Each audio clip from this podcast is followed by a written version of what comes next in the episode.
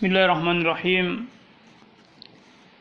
الحمد لله الحمد لله رب العالمين الصلاة والسلام على رسول الكريم سيدنا ومولانا وخبيبنا محمد وعلى آله الطيبين الطاهرين اللهم صل وسلم وبارك على سيدنا ومولانا وحبيبنا محمد وعلى آله وعلى جميع أصحابه ومن تبعهم إلى يوم الدين أما بعد InsyaAllah pada kesempatan hari ini kita akan melanjutkan pembahasan kita terkait dengan uh, soalan akhlak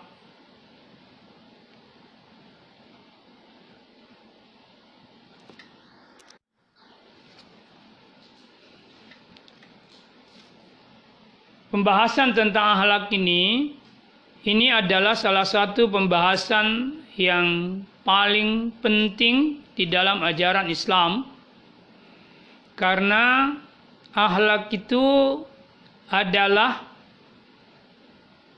pencapaian tertinggi ajaran akidah dan sekaligus ajaran syariah.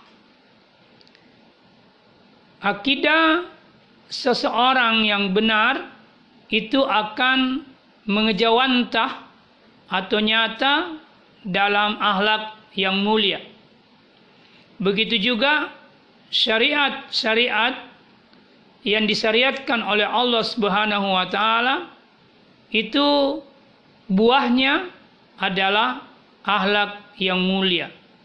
Dari sini kita bisa berkata uh, hubungan antara akidah dan syariah dan akhlak sebagai tiga kerangka dasar ajaran Islam itu adalah satu kesatuan yang tak terpisahkan.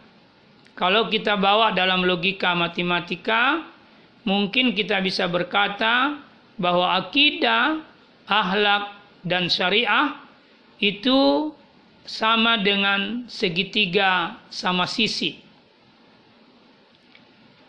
Artinya kalau orang berakidah, maka dia wajib bersyariah dan berakhlak. Begitu juga kalau orang bersyariah, maka landasan syariatnya adalah akidah, kemudian buah dari syariatnya adalah akhlak. Juga kita bisa berkata bahwa akhlak yang mulia itu hadir atau lahir dari akidah yang benar dan pelaksanaan syariat-syariat Allah Subhanahu wa taala. Jadi sekali lagi hubungan antara akidah, akhlak dan syariah sebagai tiga kerangka dasar ajaran Islam itu tidak bisa terpisahkan satu sama lain. Dia satu kesatuan. Selain trilogi akidah, syariah dan akhlak, di dalam Islam kita juga mengenal trilogi yang lain, yakni iman, Islam, dan ihsan. Pembahasan tentang iman itu adalah ruang dari pembahasan tentang akidah. Jadi akidah itu pembahasannya adalah tentang iman yang di dalam Islam memiliki beberapa rukun, yakni rukun iman kepada Allah Subhanahu wa taala, iman kepada malaikat, iman kepada rasul, iman kepada kitab, iman kepada hari kiamat dan iman kepada qadar dan qada. Sementara Islam itu memiliki lima rukun, yakni dua kalimat syahadat, menegakkan salat, berpuasa di bulan Ramadan, menunaikan zakat dan berhaji. Kelima eh, rukun Islam ini adalah substansi atau esensial dari syariat Islam. Dia menjadi ajaran yang paling fundamental dari syariat Islam. Sementara ihsan itu adalah didefinisikan dalam sebuah hadis anta budallaha ka'annaka tarahu engkau menyembah Allah seakan-akan engkau melihatnya fa in lam takun tarahu fa innahu yaraka kalau engkau tidak melihatnya maka yakinkan dirimu bahwa dia melihatmu. Kalau kata ihsan ini dikaitkan dengan trilogi yang pertama yakni akidah dan syariah serta akhlak maka ihsan itu adalah puncak daripada pembahasan akhlak. Atau dengan kata lain akhlak tertinggi di dalam Islam adalah ihsan. Nah, karena itu pada kesempatan ini kita akan membahas tentang akhlak dalam pandangan Islam. Termasuk nanti pembahasan tentang ihsan sebagai puncak atau akhlak tertinggi daripada Islam.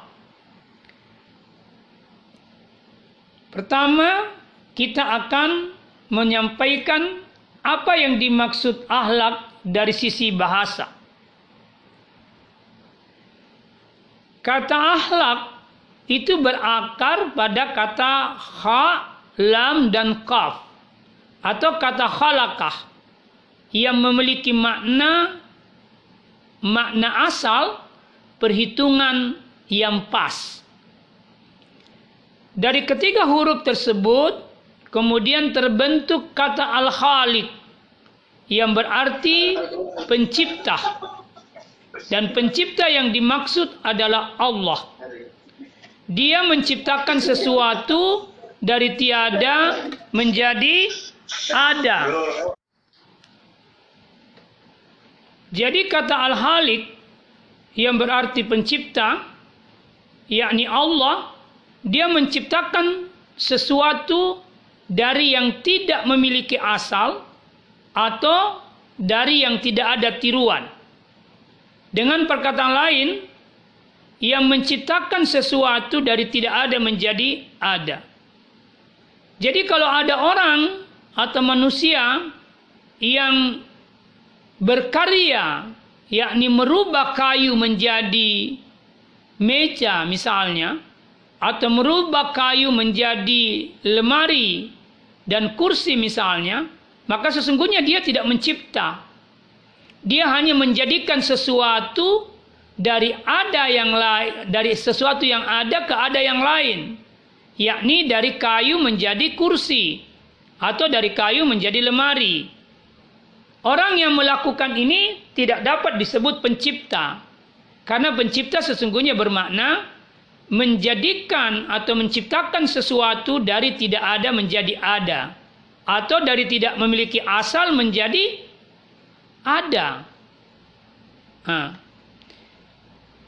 Dari kata halaka ini juga terbentuk kata makhluk yang berarti segala sesuatu yang diciptakan dari yang tidak memiliki asal atau dari yang tidak memiliki tiruan. Atau dengan kata lain, sesuatu segala sesuatu yang diciptakan oleh Allah Subhanahu wa taala dari tidak ada menjadi ada itu disebut dengan makhluk atau al-khalq yang berarti ciptaan. Dari kata halaka ini kemudian terbentuk kata al-khuluq yang menunjuk makna, potensi dan tabiat yang hanya diketahui dengan mata batin.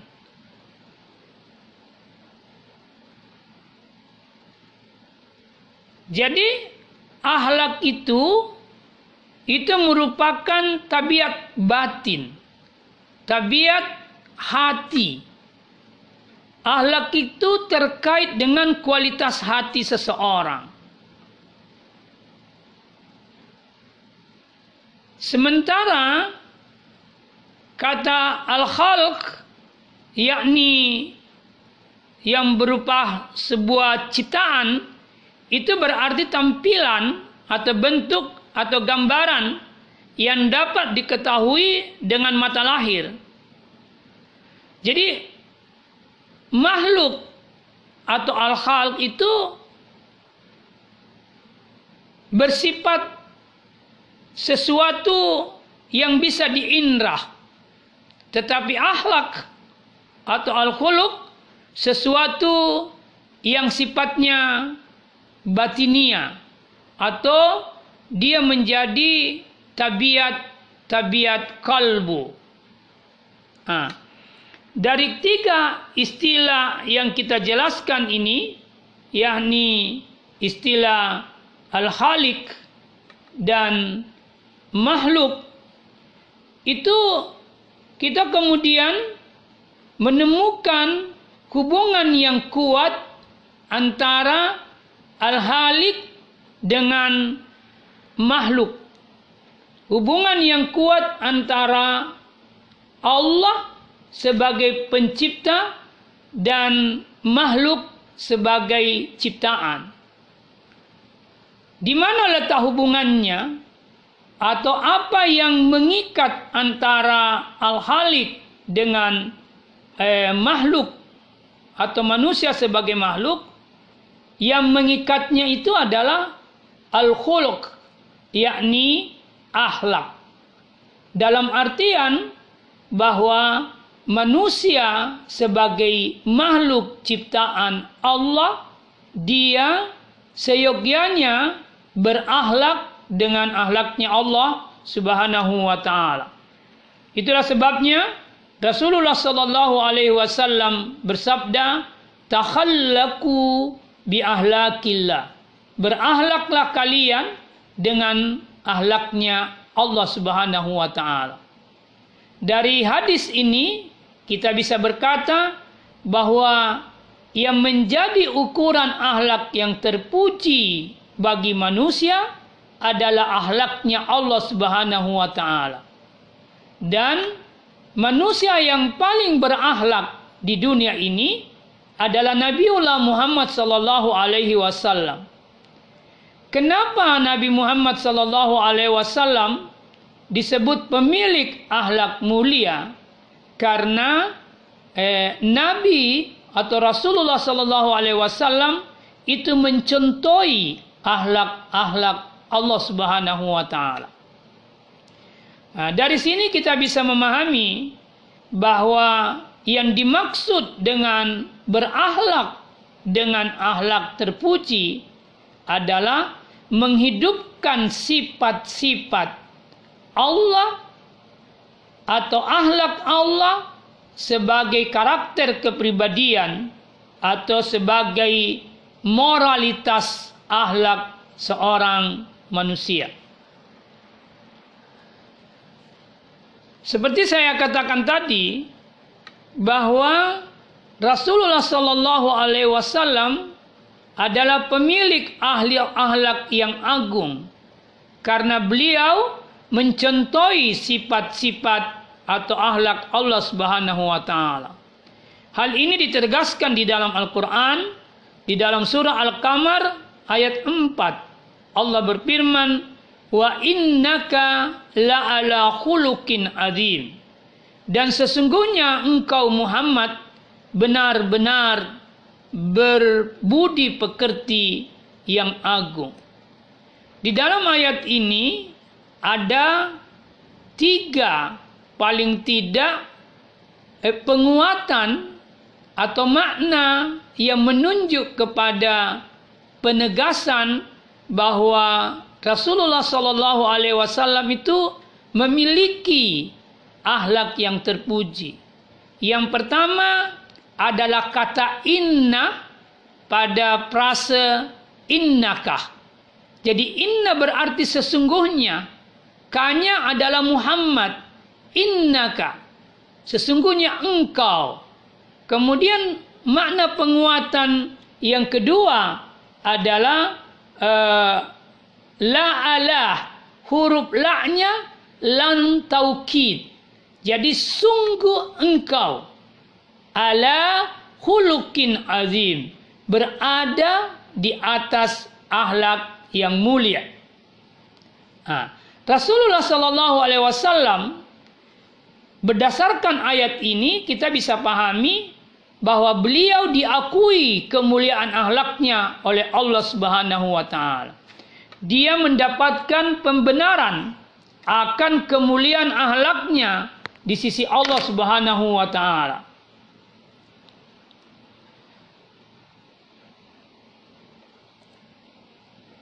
Karena itu Rasulullah Shallallahu Alaihi Wasallam itu bisa menjadi uh, sumber atau ukuran ahlak yang terpuji. Dengan kata lain, kalau seseorang ingin melihat atau mencontohi ahlak yang terpuji, maka contohilah ahlak Rasulullah sallallahu alaihi wa alihi wasallam. Mengapa demikian?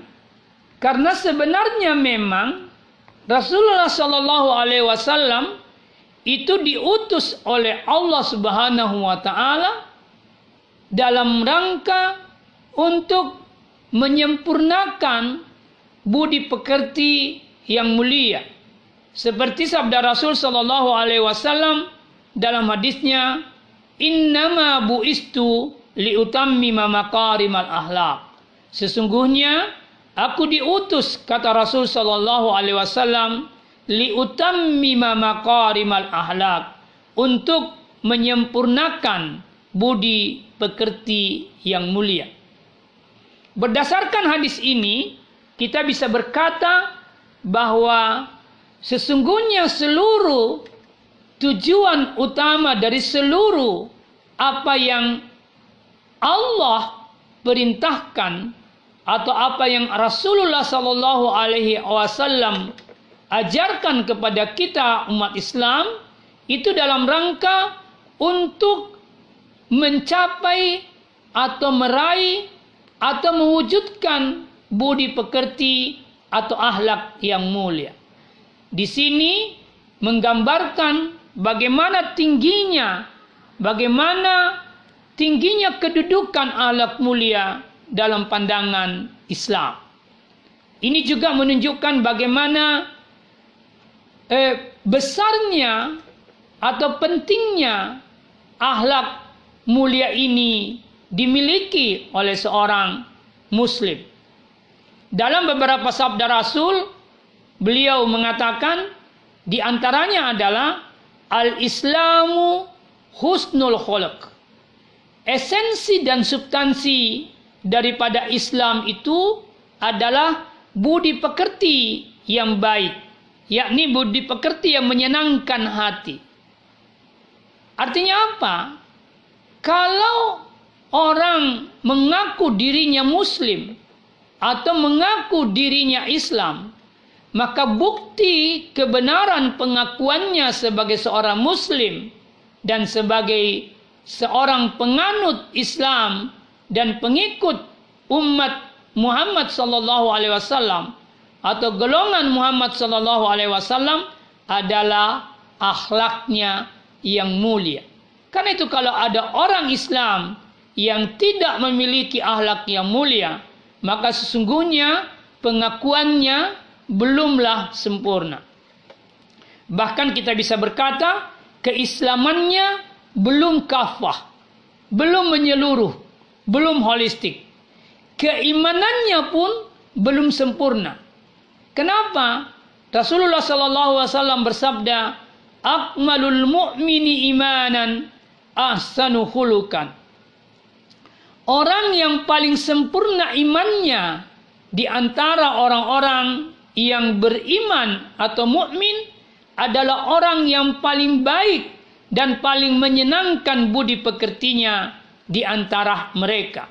Di sini juga jelas bahwa berakhlak dengan akhlak yang mulia itu adalah bukti kesempurnaan iman seseorang. Dengan kata lain, kalau orang berakhlak dengan akhlak yang buruk sebagai lawan daripada akhlak yang mulia, maka sesungguhnya dia dapat dikatakan belum mencapai apa yang dimaksud dengan akmalul iman.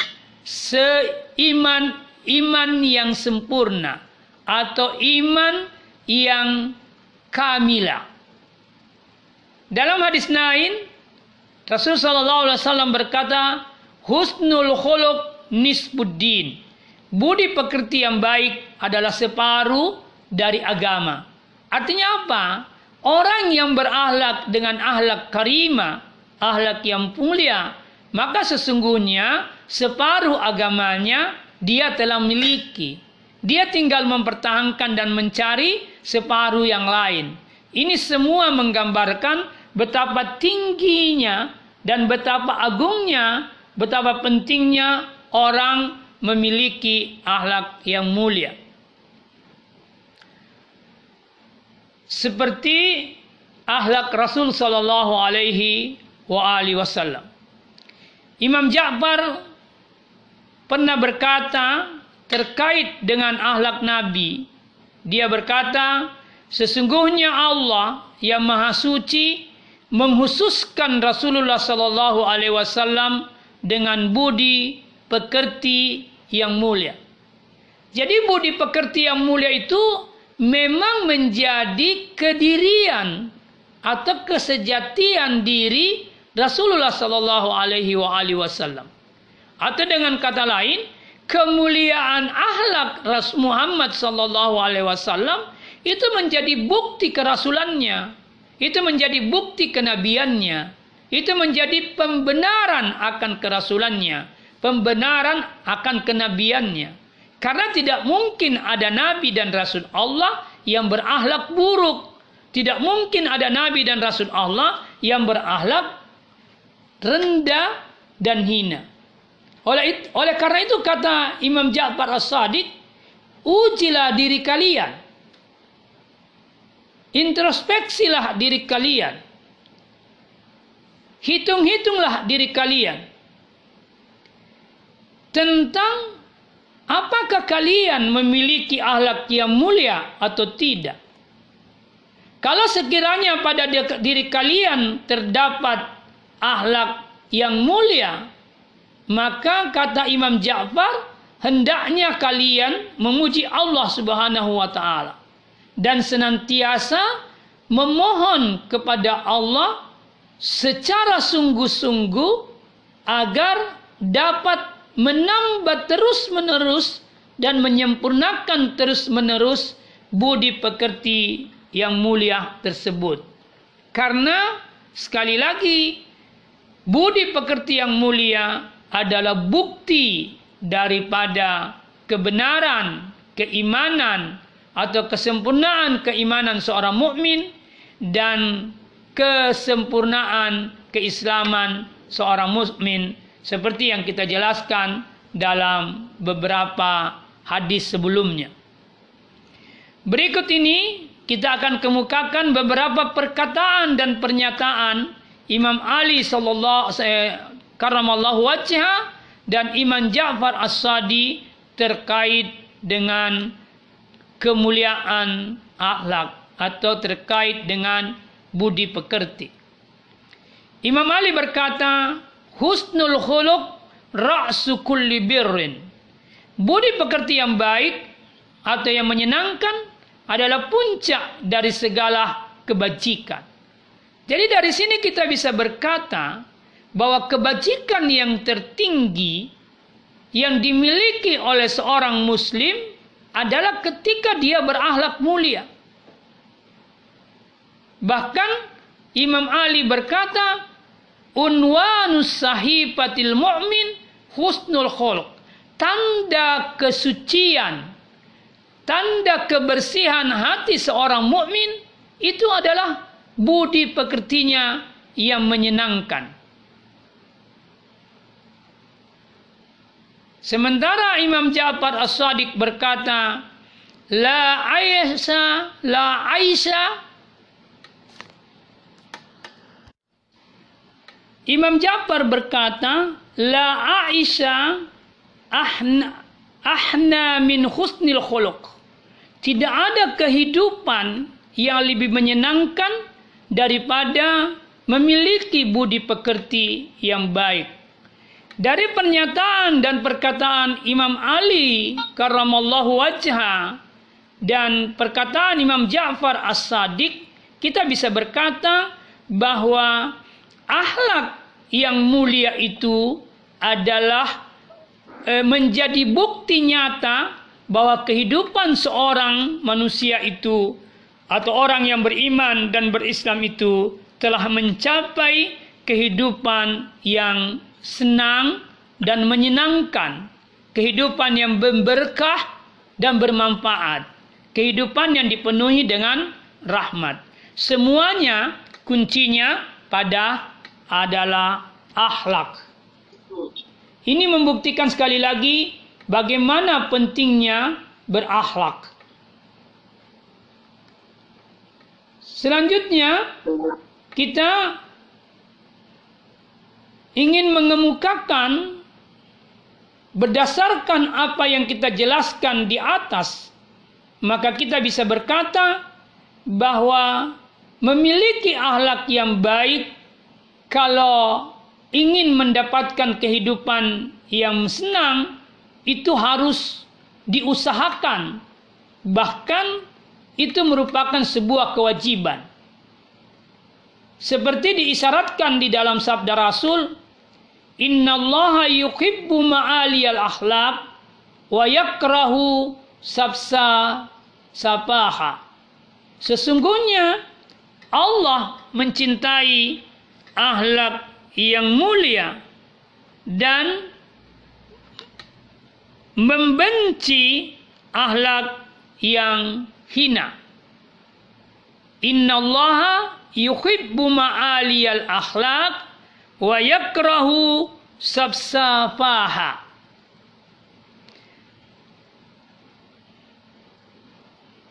Dari hadis ini kita mestinya termotivasi untuk berusaha menegakkan dan memiliki karakter akhlak yang mulia di satu sisi dan di sisi yang lain seharusnya kita juga berusaha untuk menjauhi ahlak-ahlak yang buruk. Karena pemilik ahlak yang buruk itu dibenci oleh Allah Subhanahu wa taala. Sementara mereka yang berahlak dengan ahlak yang baik itu dicintai oleh Allah Subhanahu wa taala maka kita harus berusaha untuk masuk dalam golongan orang yang dicintai oleh Allah dan berusaha keras untuk membebaskan diri dari kelompok orang yang dibenci oleh Allah Subhanahu wa taala. Dalam konteks makna inilah maka Imam Ali karramallahu wajha pernah berkata, "Alaikum bimaqarimil ahlak." Hendaklah kalian berpegang teguh pada ahlak yang mulia wajib kalian berpegang teguh pada akhlak yang mulia. Fa innaha.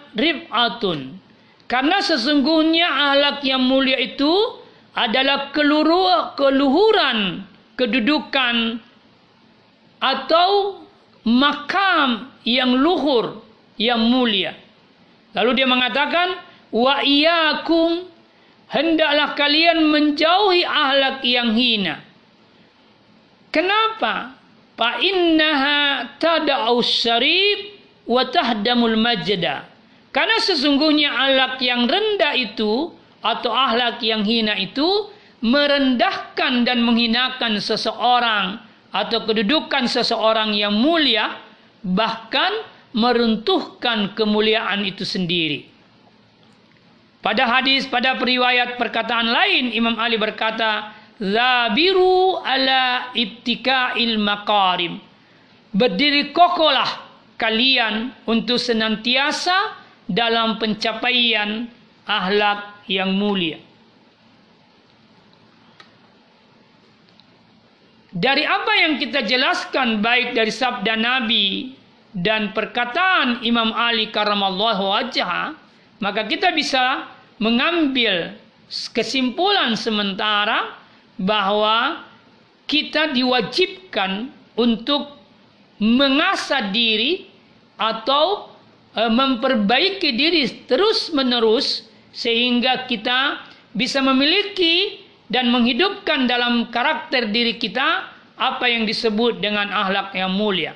Sebaliknya, kita harus berusaha keras untuk selalu terbebas dari akhlak-akhlak yang hina, dari akhlak-akhlak yang rendah. Selanjutnya, kita akan bahas bentuk-bentuk akhlak. Apa saja yang dimaksud dengan akhlak mulia? Imam Ali berkata, Khairul makarim al-itsar. Sebaik-baik budi pekerti yang mulia adalah mengutamakan orang lain atau memuliakan orang lain. Ini merupakan salah satu akhlak yang mulia yang paling tinggi di dalam ajaran Islam. Tapi keutamaan atau mengutamakan orang lain itu sudah susah untuk ditemukan dalam kehidupan modern yang serba egois, serba kepentingan pribadi. Bahkan dalam kehidupan modern ini, orang lebih egois. Dalam kata lain, dia mampu mengorbankan orang lain demi mencapai kepentingan dirinya sendiri.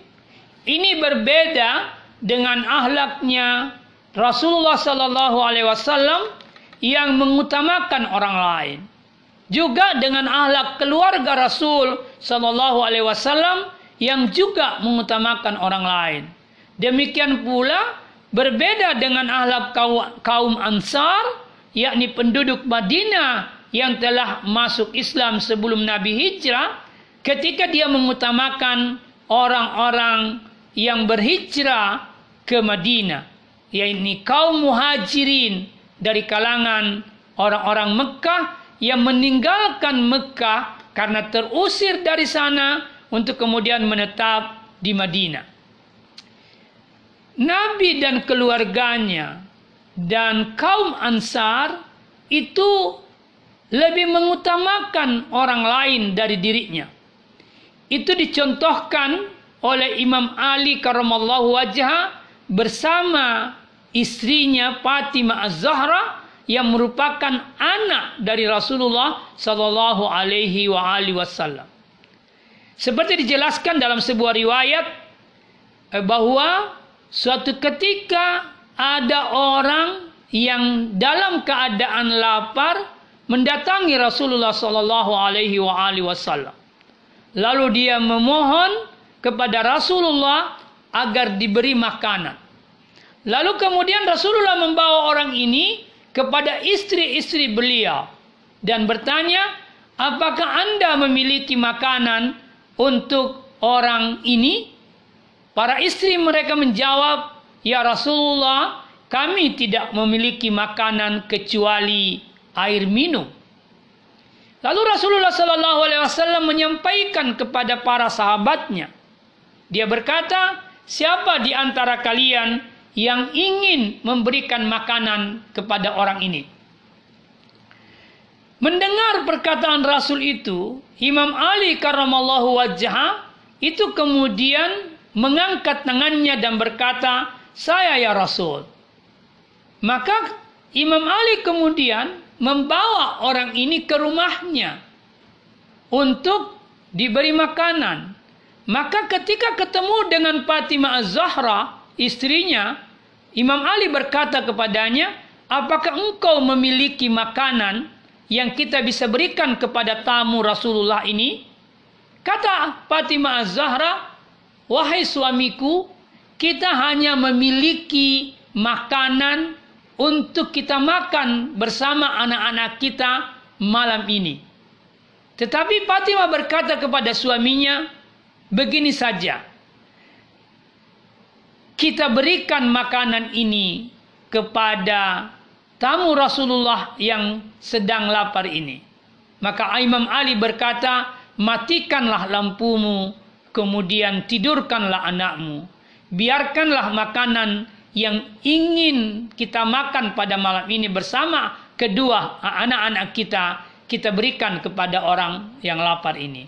Ini salah satu bukti sikap seorang anak Rasul, menantu Rasul, dan cucu Rasul yang kemudian berkorban untuk kepentingan orang lain meskipun juga mereka itu dalam keadaan lapar tapi dia lebih mementingkan rasa lapar orang lain untuk dikenyangkan dan dia bertahan di dalam rasa laparnya.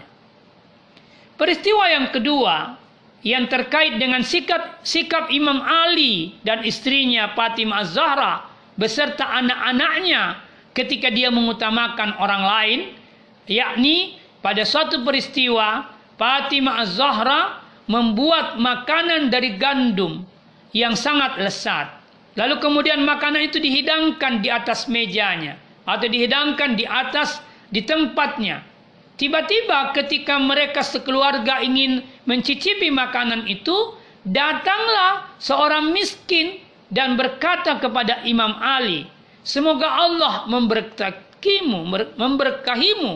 Berilah aku makanan karena sungguh saya sangat lapar."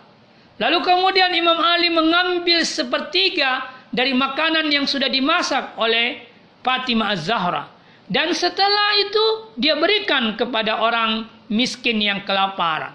Tak lama kemudian datanglah anak yatim yang juga kelaparan dan berkata meminta kepada Imam Ali untuk diberi makanan karena ia sangat lapar.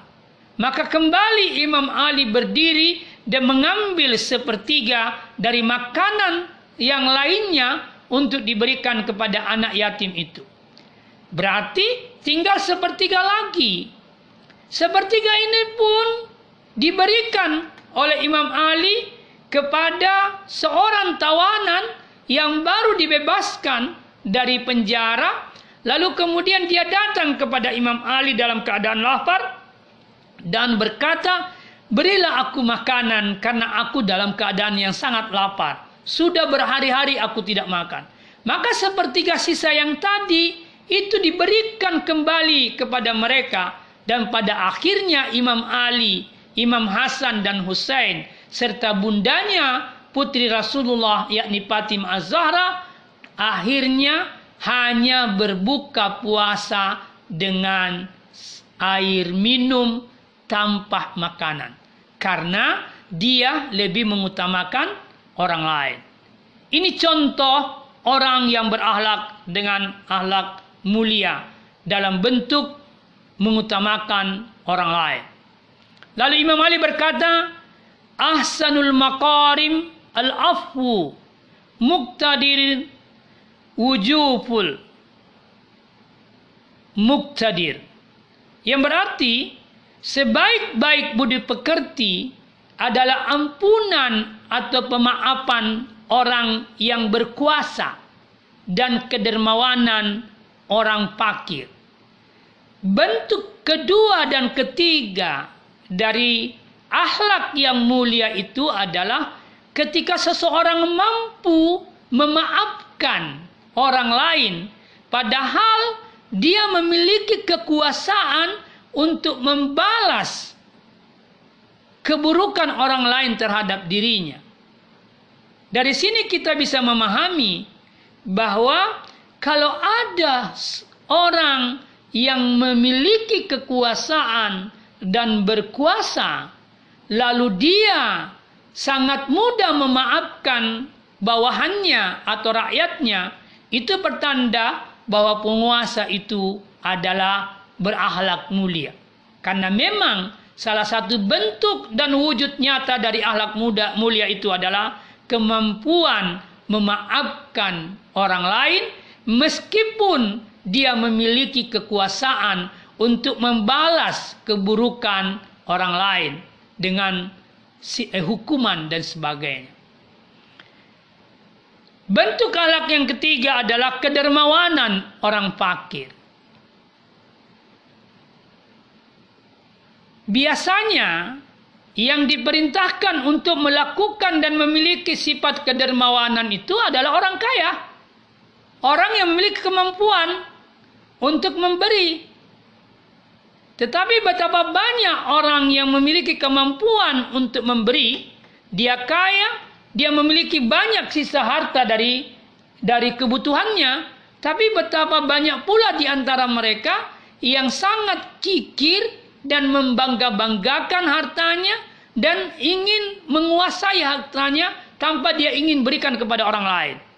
Ini adalah orang kaya yang berakhlak buruk. Tetapi tidak sedikit pula orang kaya yang berakhlak mulia. Dia dengan kekayaannya dia bisa membantu mereka yang kekurangan atau yang miskin. Tetapi orang kaya yang bersifat dermawan tidak lebih tinggi derajatnya dibanding orang miskin yang bersifat dermawan. Mungkin Anda bertanya, bagaimana orang miskin itu bersifat dermawan? Orang miskin itu misalnya dia memiliki makanan yang bisa dia makan seperti yang kita jelaskan tadi, tetapi makanan itu cukup untuk dirinya. Tetapi tiba-tiba ada orang lain yang meminta makanan itu karena dia lebih butuh daripada orang ini, maka orang yang tadi memiliki makanan itu memberikan makanan itu kepada orang lain. Maka orang miskin ini jauh lebih tinggi nilai ahlaknya karena kedermawanannya meskipun apa yang dia berikan kepada orang lain itu juga dia butuhkan. Ada sebuah kisah yang menarik. Ada seorang yang miskin. Sudah berapa hari tidak makan. Sehingga dia dalam kesempitannya dia berusaha keras untuk menjual rumahnya supaya dia bisa terlepas dari kekurangan makanan.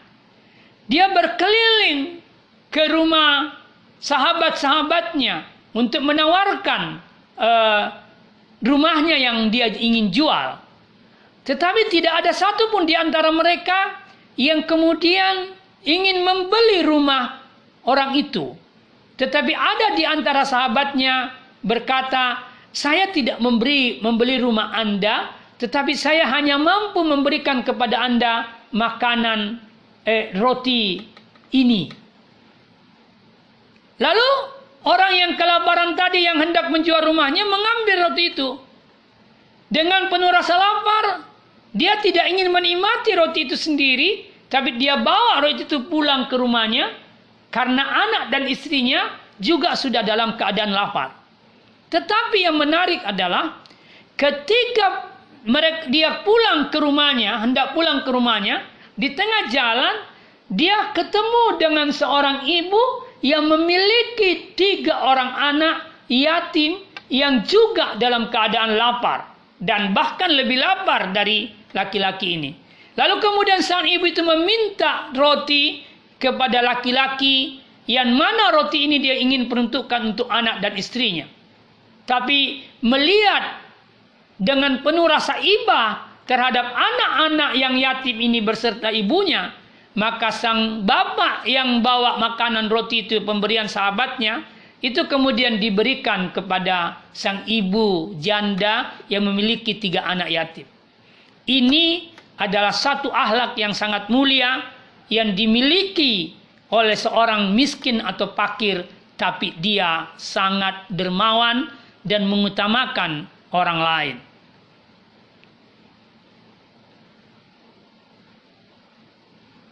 Itulah di antara bentuk-bentuk akhlak. Bentuk akhlak yang lain seperti dijelaskan oleh Imam Ali dalam sebuah perkataannya dia berkata, husnul khuluq fi talasah. Budi pekerti yang baik terdapat dalam tiga hal.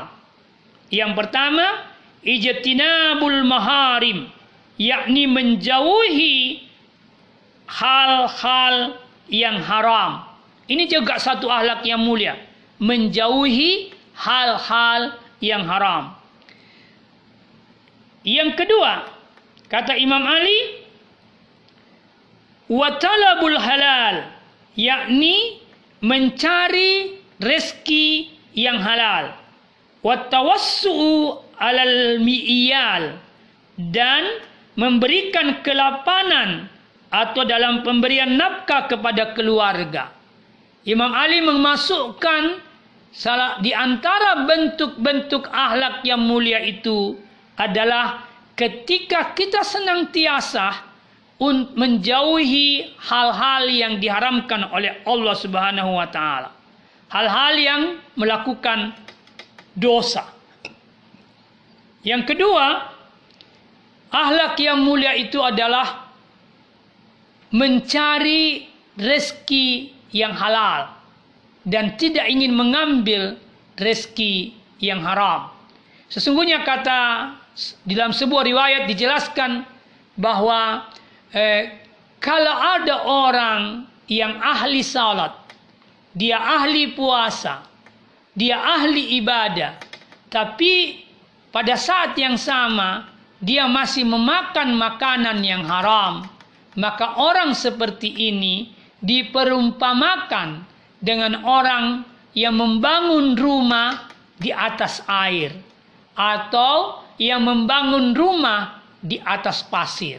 Artinya apa?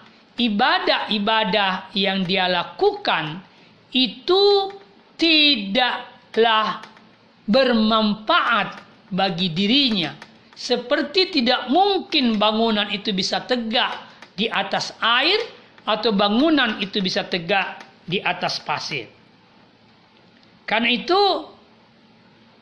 menjauhi yang haram dan hanya mengambil yang haram itu adalah wujud daripada akhlak yang mulia.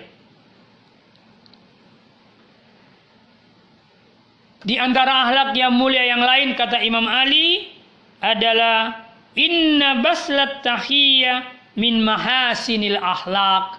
Sesungguhnya eh, menyebarkan atau memberikan salam penghormatan itu termasuk akhlak yang mulia. Jadi kalau kita senantiasa eh, menyebarkan keselamatan kepada orang lain, maka itu pertanda bahwa kita memiliki akhlak yang mulia. Salah satu tujuan daripada ibadah salat itu adalah kemampuan kita untuk mendapatkan keselamatan dan keselamatan yang kita dapatkan itu kemudian kita sebarkan untuk orang lain. Itu makna dari kalimat salam yang kita baca di akhir salat kita. Yakni ketika kita membaca Assalamualaikum ke kanan dan Assalamualaikum ke kiri. Itu mengisyaratkan makna bahwa ketika engkau sudah mendapatkan keselamatan dan diberikan keselamatan oleh Allah seperti apa yang kau minta di dalam tahiyatmu yakni assalamu alayka ayyuhan nabi wassalamu alayna wa ala ibadillahi salihin. Dan keselamatan atas kami dan hamba-hambamu yang soleh, maka ketika keselamatan itu diberikan kepadamu, maka berikanlah atau tebarkanlah keselamatan itu ke orang-orang sebelah kananmu maupun kepada orang-orang sebelah kirimu. Ini pertanda bahwa orang itu memiliki akhlak yang mulia.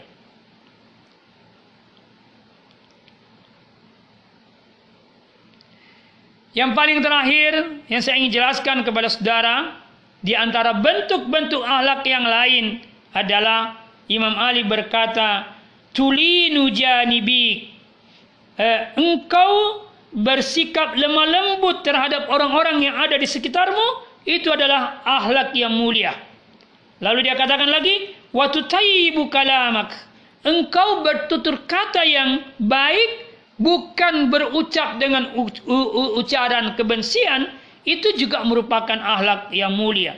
Watal ahaka bibisrin hasanin dan engkau menemui saudaramu dengan muka yang gembira dan cerah itu juga menjadi bukti bahwa Anda memiliki akhlak yang mulia. Saya kira ini yang saya jelaskan kepada Anda sekalian pada kesempatan ini. Insya Allah kita akan lanjutkan pembahasan berikutnya ter masih terkait dengan akhlak mulia. Bila itu Assalamualaikum warahmatullahi wabarakatuh.